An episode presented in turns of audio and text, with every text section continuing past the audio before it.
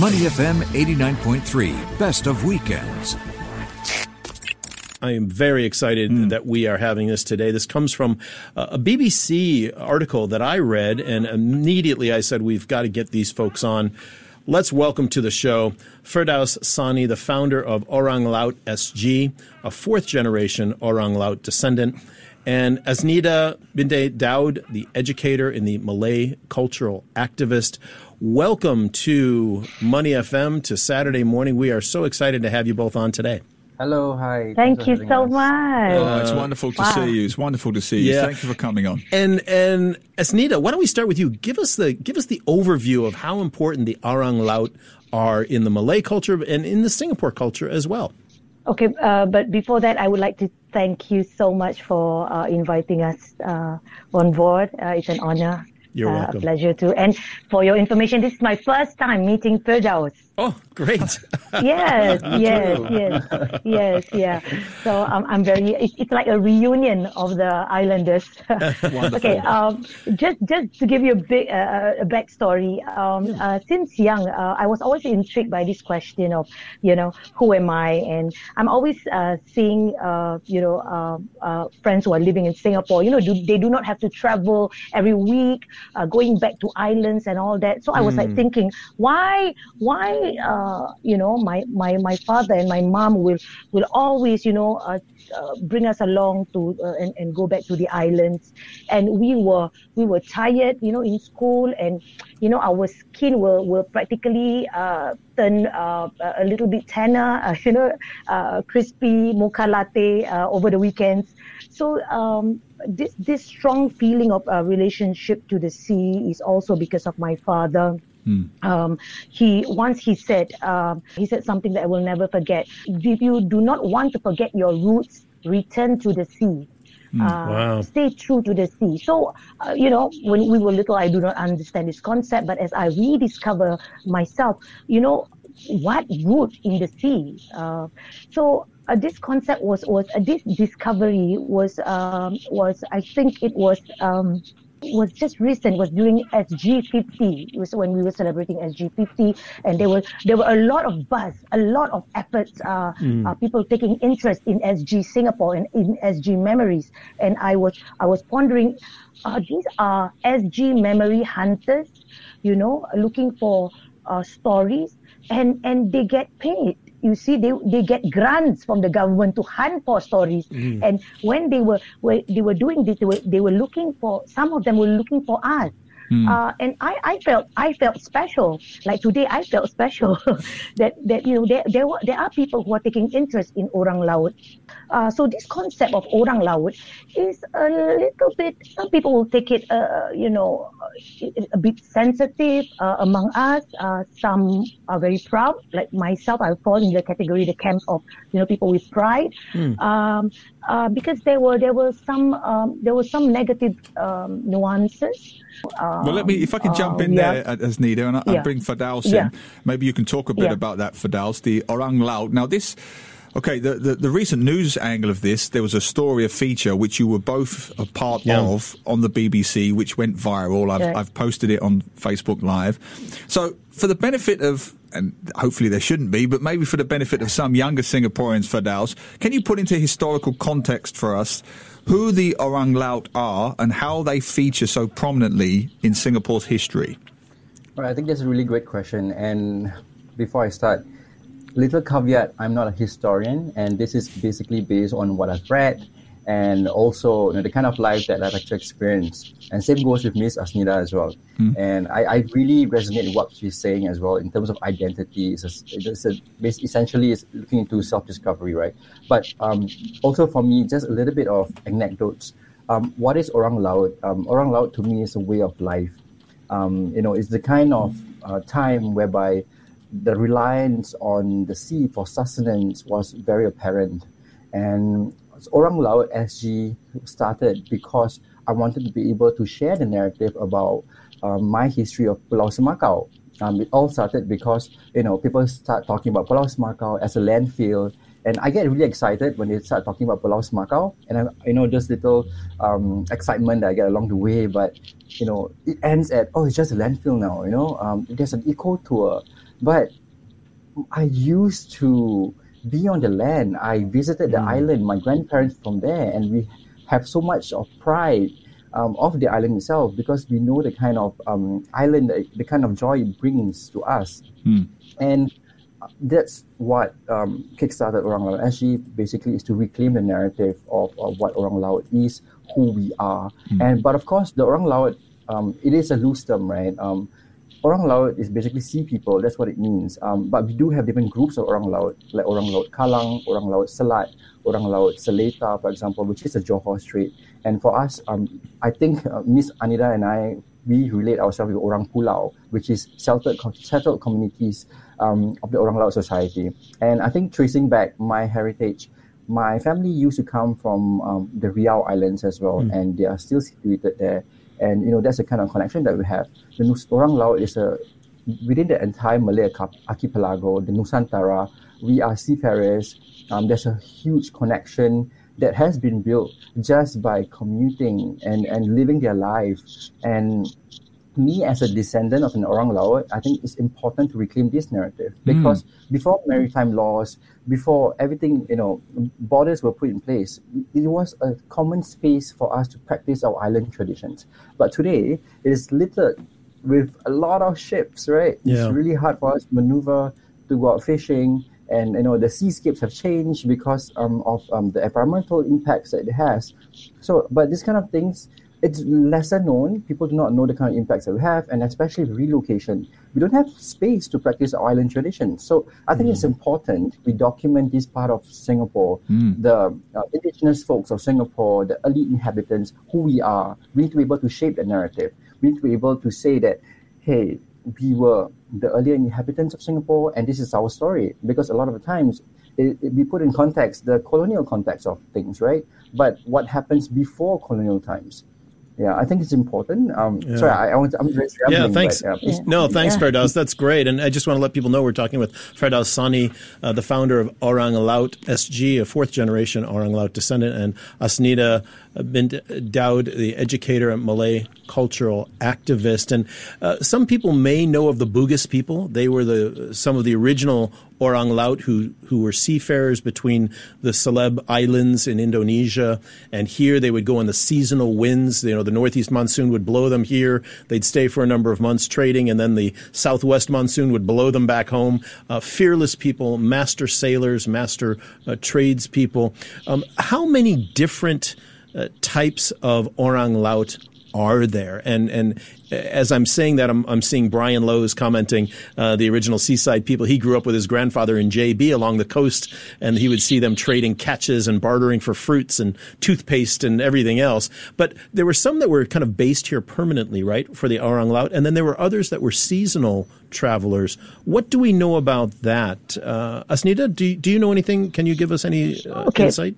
Uh, so basically, I mean, Orang Laut is the bigger umbrella, like sea right. people. But like what Firdaus has mentioned, you know, there's there's a lot of uh, uh, uh a lot of sub sub uh, you know names yeah. to it mm. yeah subgroups uh, like for me uh, because my my my family my father and my mom were born in Pulau Sudong mm. so we we we, we uh, relate ourselves as uh, orang pulau so you know it will depend on where you you call home so if you are near the swamp you probably uh, call yourself orang gelam or you you know if you are really near to to um, to uh, you know if you live on boats you know some people call call them orang sampan uh, mm. you see there's so many so many so many but um, we come from we come from this big Malay archipelago. So uh, that's why uh, when you know, um, I think the earlier colonial records um, uh, inclusion um, as you know as part of the Singapore Straits. I think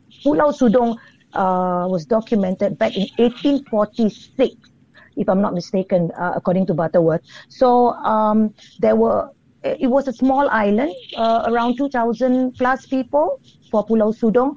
So, and there were other 60 over islands all over Singapore along the coast. So that is Singapore alone. you know. But uh, a lot, uh, I mean, it's it's huge. And I just got to know that there are many other uh, names that I've, I've yet to get to know. Orang Serangoon, Orang they call it Orang lah, mm-hmm. but the location is basically near the sea. So mm. Orang Laut is basically people of the sea because mm. we came from the sea. Yeah. Sure. For, for you yeah. know, there is a, a concern, a legitimate concern that as the indigenous uh, indigenous people of this part of the world. Maybe the Orang Laut uh, culture is being lost. But then others may say, ah, oh, it's just part of this broader Malay umbrella, which of course isn't true, is it, Firdaus? So if I was to pin you down and say, how would you define Orang Laut? What makes the Orang Laut community special and, and stands out, say, from other Malay communities? Right. I think that is potentially a problematic question just because I don't think we are special in a way. Um, you know, I, I, I have received comments before on my uh, Facebook page or IG where you say that are we trying to cause division? Are we trying to say we are better than anyone? We are not. We are not. I think what I'm trying to do is we are trying to share the stories of um, lesser known communities, subcultures which are not exactly known, and the stories that haven't been shared. If you compare us to other Malay subcultures such as Javanese or Minangkabau, a lot of their um, history has been shaped really nicely, documented properly as well, but not for the Orang Laut. And if you look into the history books, right, at least the ones that I've read, a lot of the history has been written for us and not by us. Great point. It is from their perspective. Correct. And Correct. how it, how is it that we, as descendants of Orang Laut, um, reclaim our narrative, making sure that we're able to shape that? And to your question, what is Orang Laut culture? I think we need to be able to define that. Um, it is we are more than just seafarers we are more than just fishermen. I think there are a lot of undocumented nuances. For example, yeah. the kind of beliefs that we had, the kind of respect that we have for the sea, the mm. kind of mm. rituals, you know, and different tribes and groups practice different things.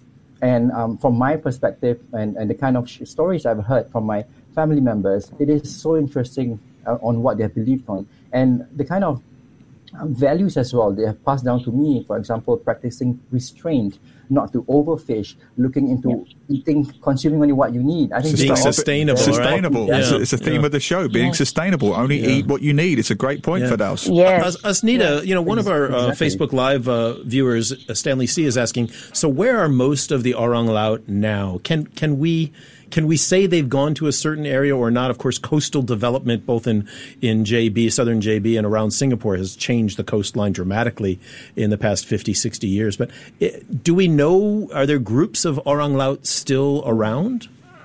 Yes, yes, yes, definitely. Uh, we, I mean, uh, we are still here. Yeah, uh, so course. when we moved to the main, when we moved to the mainland, I think around uh, early 80s, uh, uh, I witnessed uh, that move from Pulau Sudong to the mainland. So and I and because I was still very young, it's based on sketches of memory. So for for Pulau Sudong, uh, most of my relatives were placed in West Coast mm. and Clementi. Mm-hmm. So, like people from Seking, they were placed maybe at Telok Blangah you know so uh, these are uh, these are the policies lah the government how the government plays us uh, but without fail every weekend the Sudong Islanders will convene to this little enclave at West Coast mm. and you know just sit down look at the sea, just enjoy the waves, enjoy the conversation, and reminisce, you know, the life uh, that they had, or uh, because they can they can still they can still uh, relive those memories, you know, uh, by they need the smell of the sea. They just need to hear the waves and all that. And not only that, uh, some still uh, practice their their you know fisherman culture. They go for bubu fishing. So we'll wait for them to come back with a good yield, and we enjoy the fish uh, that was, you know, uh, uh, that's being presented to us. Hmm. So yeah, we are still there. If you want to have fresh fish, go to West Coast. uh, Firdaus, judging by the wonderful comments we've got coming in, you know, Singaporeans do generally have a very keen interest in their own history, their own heritage. There's been a great positive response, I think, to that Orang Laut feature. Um, people do want to learn more. They do want to know more about their history, their past, mm, and their mm, peoples. Mm. What would you recommend? Where should they go, or what can they do to learn more about Orang Laut history and community? I think um, you know, trying just trying to reshape what Orang Laut culture and history is. Um, if you want to learn more about at least my family's perspective, you can go to Orang Laut SG on Facebook.